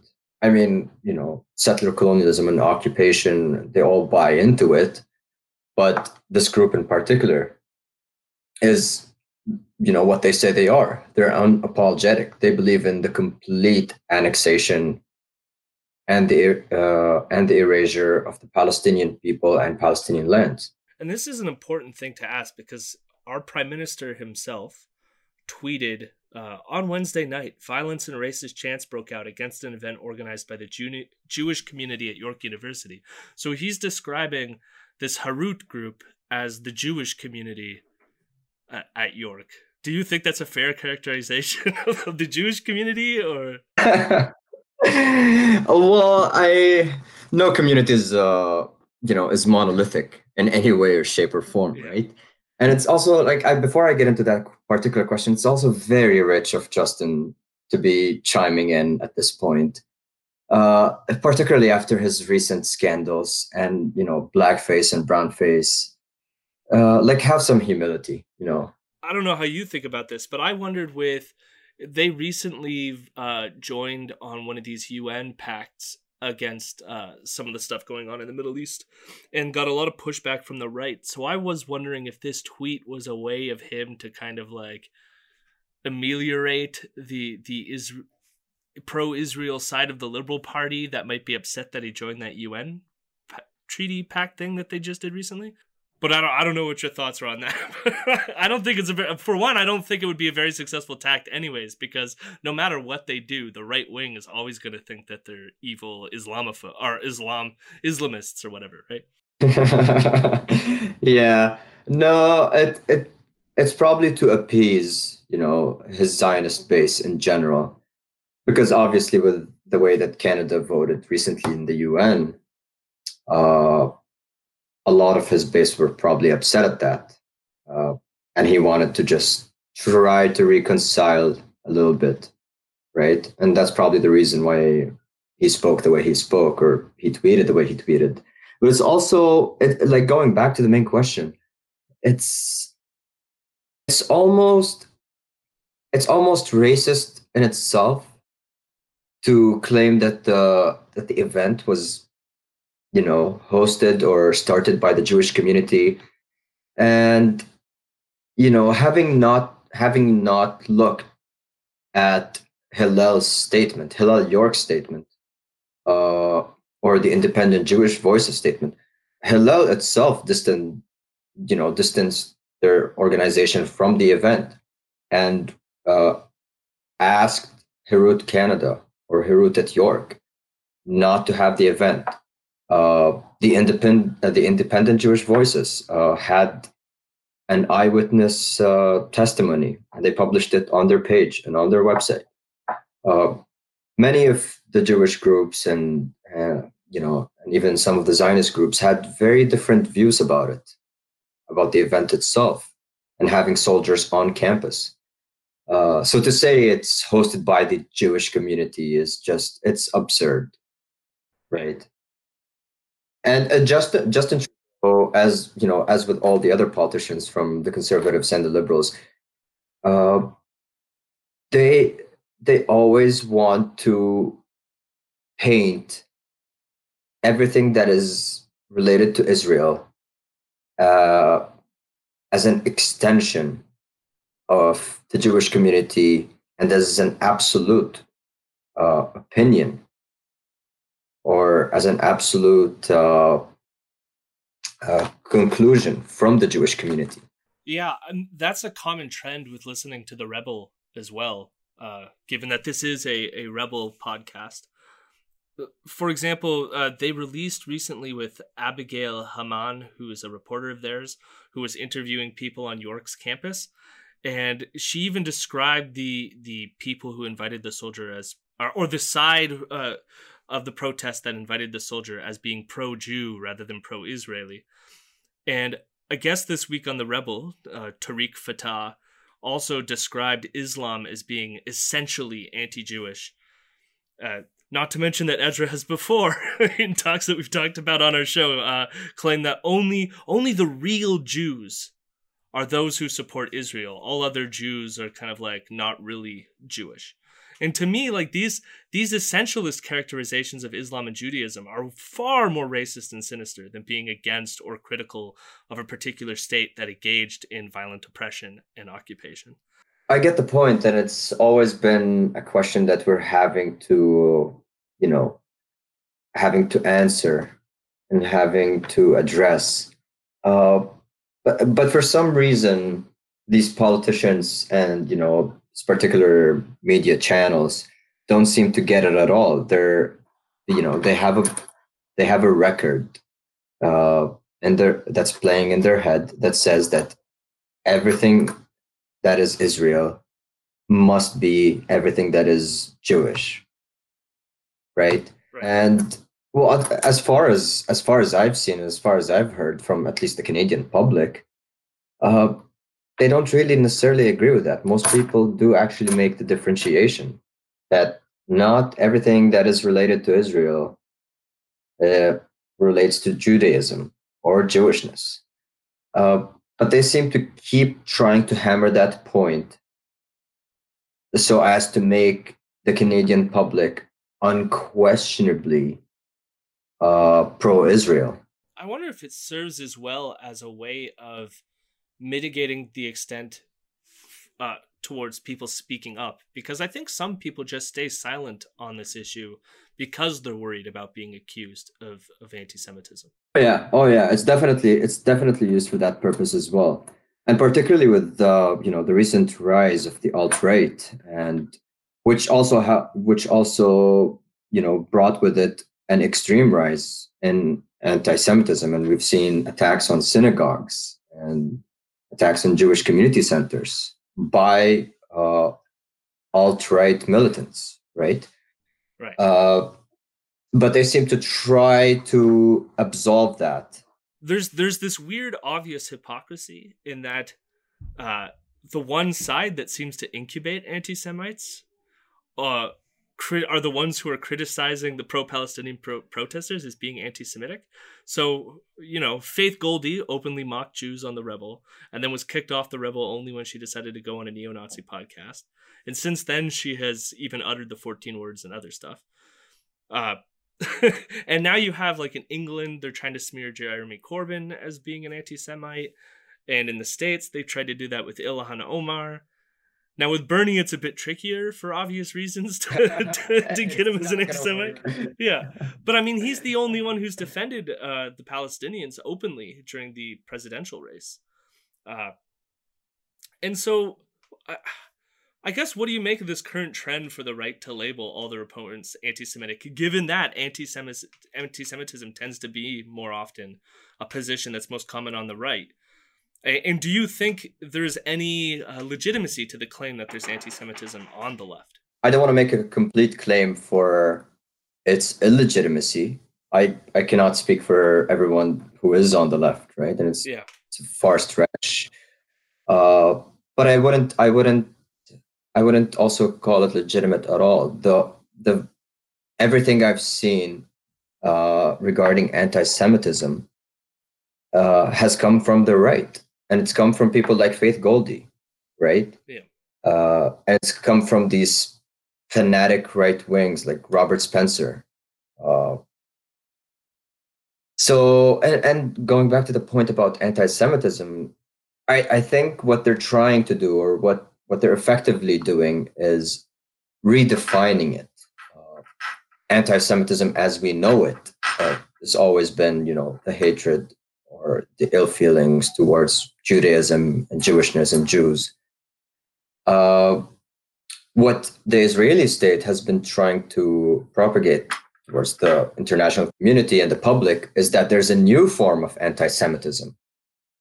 Uh, that's uh, you know anti-Israel, and by extension, anything that is critical of Israel or its policies is now anti-Semitic as well, right? And uh, it's very weird because they also called, you know, the JDL, uh, the JDL people have also called uh, an event with Suzanne Weiss, who's a Holocaust survivor. They called that anti-Semitic. Uh, it's completely beyond me. Why would you call? why would you call an event with a Holocaust survivor anti-Semitic? Uh, that that just really drives the point home that anything that is speaking in favor of uh, Palestinian human rights uh, is an is an anti-Semitic uh, attack, as far as they're concerned. Right. I guess getting back to the protest itself at York. Uh, now that I think we've covered the the wide sweeping array of uh, uh of the issue here, what was the plan in terms of like organizing the the protest against the the talk? What we planned essentially was to peacefully rally around the event hall to protest it and whatnot. Uh, now we started gathering on the first floor of uh, Vari Hall, right? And we m- tried to make our way upstairs because the event was being held uh, on the second floor. And as soon as we as soon as we reached the end of the staircase uh, towards the second floor, there's an immediate ambush, sort of, uh, by the JDL thugs and you know pro IDF guys. And you've had, we've like there's there were a few of them who who were dressed in like uh, Israeli military shirts and "Make America Great Again" hats and whatnot. and they were uh, they immediately started trying to push and shove us down the staircase. And our marshals uh, built a, a body wall to separate the two crowds. Uh, police tried uh, to do you know to do some de-escalation. I wouldn't say they actually tried even. They were just sitting there watching for the most part. Uh, once we realized that you know they're not gonna even let us you know walk up to the second floor. We just walked back down. We're like okay we're gonna avoid the complete clash with them. We don't want that. Because at that point they they tried to choke someone. Uh, uh, they threw punches at a couple people. And yeah they've done a bunch of other stuff. So we went down the staircase and went through another staircase. And that uh, the route that we took immediately uh, put us in two hallways that are to the left and to the right of the lecture hall. And they've also managed to, you know, to shift their weight towards where we were now. And they clashed with us again. And uh, the police and the security and the marshals all came in between for the most part. Uh, but it was mainly the marshals who were uh, trying to de-escalate or trying to break off any incidents that could have happened or anything that did happen. Uh, so at that point, we just kept, uh, you know, chanting and whatnot and having short 30 second, one minute or one minute speeches uh, right outside of the lecture hall until until you know their event was nearly done. Now there were also there were also some individuals on the inside who attempted to you know to protest the event and these individuals they raised you know pictures of uh, people who died recently in gaza or the west bank or wherever or they tried to raise a palestinian flag and they immediately got jumped uh, and the videos are there right uh, where where a guy and a woman they raise a palestinian flag and three, four dudes behind them, they immediately jump them from the back. and then you know what you hear on the media is like you know there are clashes and they're being violent and blah blah blah you know they're anti-semites uh, when all the evidence is there that all the jdl uh, thugs and uh, the pro idf guys were just jumping people left right and center I mean, there's also something to that. Uh, uh, like, I've been someone who has uh, stood up and said things during a talk and got police escorted out. Uh, and usually that's what happens. The police are the ones, or the security are the ones that escort you out.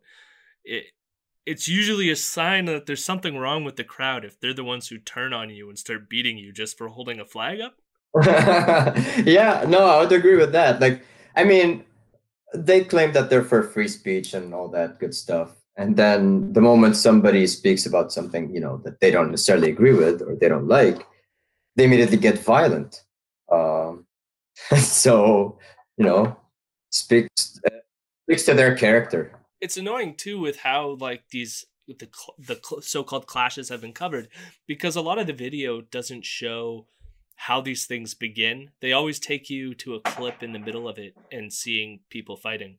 And and part of me is like it's likely as well that maybe in certain skirmishes one of the pro-palestinian people would have pushed back first or fought back first but i don't think that's entirely illegitimate either right? Like they're messy situations when you have two people with opposing positions who are very agitated and like some of them are holding very violent messages and pushing back right Oh yeah. Oh no, I've seen I've seen those uh, particular videos and, and they played them on you know the major Canadian channels, and it's it's a two to four second looped video where it was happening on this uh, on the main staircase. yeah that was the big one Oh yeah, that was the big one. That was the quote unquote clash. You know the violence that erupted, uh, the tremors that have been sent.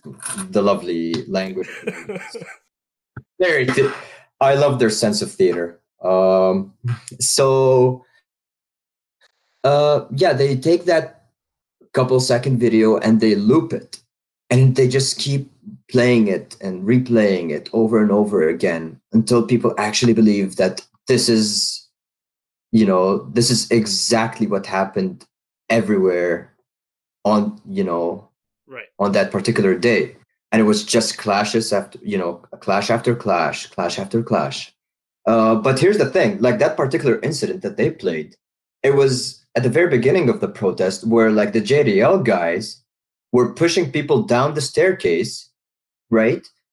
And people are almost falling off the staircase and they're just trying to push back and like the guys uh, the guys from the you know from the pro-zionist side now they start throwing punches. So these guys on the pro-palestinian side are trying to like block block their punches or like push them back or whatnot. But now they're fighting back and well that's how it's characterized. Yeah and uh, the uh, the police of a sudden gets involved and now they're making detentions or arrests. But they're not making detentions or arrests of any like bikers or JDL guys or IDF guys and they're making arrests on like the human rights activist side. Uh, so that was like essentially what was happening. And they just found a way to like clip the entire video the uh, or sorry clip part of that video or that scene and trick everyone into believing that it was just eruptions and clashes which is not necessarily a new thing for the media to do uh, they're always going to do that. It's the kind of like both sidesism kind of thing. It's like both sides are bad they're just equally clashing. Yeah i just wanted to say quickly like and like i mean fair enough. At some points you you can say both sides and whatnot but like in this particular in this particular event like you cannot even equate the the two sides right? Like you had one side which was almost entirely composed of students and like tas and union members and whatnot. Yeah. Then you had on the other side like military dudes and bikers who had no connection to the university campus whatsoever. No, that's true. I mean that's that's that's the way those talks usually are because there's usually not especially not at York. If, if anyone knows York, there's not a huge like far right contingent on it. I mean, there exists probably far right people on campus. They just don't represent uh, that larger group, probably. But the other thing that was claimed was that there was uh, chants of overt anti-Semitism, such as chants about ovens. Uh, I mean, there's no video evidence of that, but I was wondering if one you could speak to that, but also uh, the rebel claimed that certain chants about intifada are anti-Semitic. So I guess if you could speak to both those things, one about the ovens and then the other about the intifada chants. Yeah, well, I was there uh, for like the entire night, uh, except when I was like getting ambushed and like having jabs thrown at me. uh, but I, I, I actually did not hear any uh, quote unquote go back to the ovens chants. And here's the funny thing about this is that uh, the person who reported this chant reported it to the Jerusalem Post. And that person was uh, the IDF soldier who was in the event. And he claimed that he heard, you know, the crowd chanting it while he was setting up. Right? while he was set while he was setting up on the second floor, we would have been uh, on the first floor, just like riling people up and stuff. And then, you know, the Jerusalem Post couldn't verify their their source. And two days later, two women who were supposedly in the in the crowd, uh, in the actual lecture hall itself, came out came out of the woodwork and they said, "Oh, we heard these chants and blah blah blah, and we have videos." And then, like, none of these videos surfaced here's the funny part about all of this is that most of the cameras uh, most of the recording material was on their side. It, like if they were able to catch if they were able to catch uh, that you know if anyone was able to catch that chant in particular it would have been them. But it didn't happen right? And that's why they have no video evidence of it yeah. Uh, as regarding the second chant about intifadas and whatnot, well, in Arabic, the word intifada means uh, to shake off or to resist. Now, it's particularly towards events that happened in uh, between 87 uh, and 93, and then 2000 until 2006, that are called the first and the second intifadas. And those particular events were you know, where Palestinian civil society was resisting the military occupation, right? And they're resisting the Israeli forces. Yeah. Uh, so anti-Semitic. Yeah, just... right. yeah, extremely. And here's like, but if you if you want, if we could, if we take that word in itself and we apply it to our context here, I mean, I guess we're you know, we're pulling off an intifada when we're like fighting Doug Ford's government and his, you know, cuts. Uh, right. We're pulling off an intifada. We we had an intifada when we voted out Harper because we were resisting Harper. Uh, like, uh, yeah, it's just an absurd claim that this particular word is anti-Semitic in itself. And here's their rationale. Here, their rationale is, oh, during the Intifada, there were attacks that were launched uh, against you know the Israeli army and whatnot. Uh, so by extension, attacking the Israeli army uh, that's a, uh, that's an attack on Jews and Judaism, and therefore the word Intifada is anti-Semitic, uh, which is, I guess, it's a bit of a stretch out there. Yeah. a bit a bit of a stretch. yeah. Uh so I guess to to wrap things up, so wondering if you've uh, actually before we wrap things up, I got one more question because you you had told me you wanted to go off on the rebels. So was was there anything particular that you wanted to say about the, the rebel and uh, either previous engagements like this or because I know that all they did was send a, a, reporter to campus like a couple days after the protest. But uh, any thoughts on the Rebel?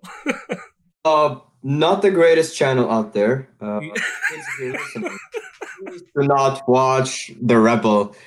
It's awful. I ac- I accidentally watched one of their episodes once or twice, and ugh, well, I've now Oh, I've now tortured myself because I I made myself listen to them every day for the past three months. here's here's the thing. Here's the thing. What happened? What I've heard on campus is when uh, you know Abigail was on campus with her camera crew. They started randomly interviewing students and like asking them questions and recording them, uh, and they're like you know trying to answer, and then she wraps things up and tries to move on, and the students are like, "Wait, what is this for? I didn't sign up for this. Like, can you please not put this up?" Kind of thing. Uh, Jesus. and their response is, "I don't. We don't care. No, they don't. so us if you want." Yeah, like, we're, "We're not gonna get your consent. We're just gonna put whatever you said on a videotape, even though you didn't really know who you're speaking for, or what the event was about." And that's you know it's not just it's not just abigail all the reporters do that like Keean Bexte uh, david menzies that's their whole tactic is to just harass people harass people harass people and then throw it online and like mock it that's that's their mo Uh, 'Cause they don't- yeah, oh, they all do that. Yeah. And then they call them snowflakes. yeah uh, so anyways i guess i guess we'll wrap it up i guess uh, if you want to if if there's anything going on at york you want to pitch in the near future but also uh, is there anything else that people can do to help fight for palestinian rights Uh, yeah, there is actually. There's the BDS movement, which is always which is always existent. Uh, you could always uh, endorse the BDS campaigns that are happening around you. You could uh, pass a BDS resolution around you. That is always possible. Uh, i guess in full disclosure i should say i i, I was working with you to help to try to do that within the ndp so that worked. I I I love that. That was the one of the best weekends I've ever spent. It was uh, trip. uh, you know, we might try to do it again in the near future.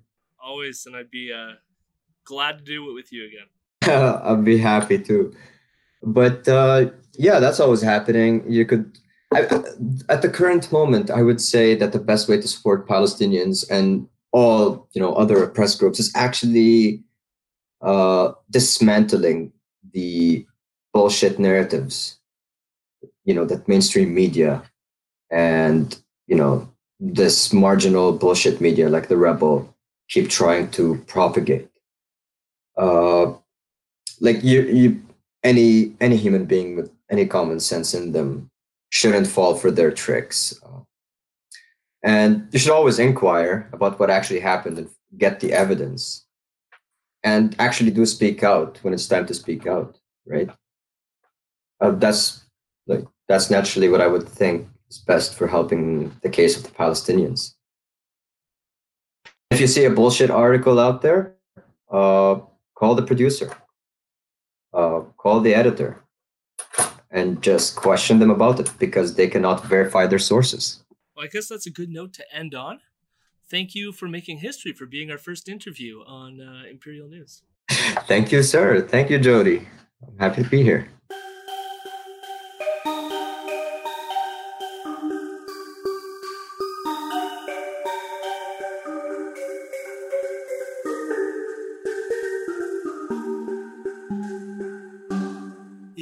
Enjoyed what you've heard so far, please give us a few bucks over on patreon.com slash imperial news.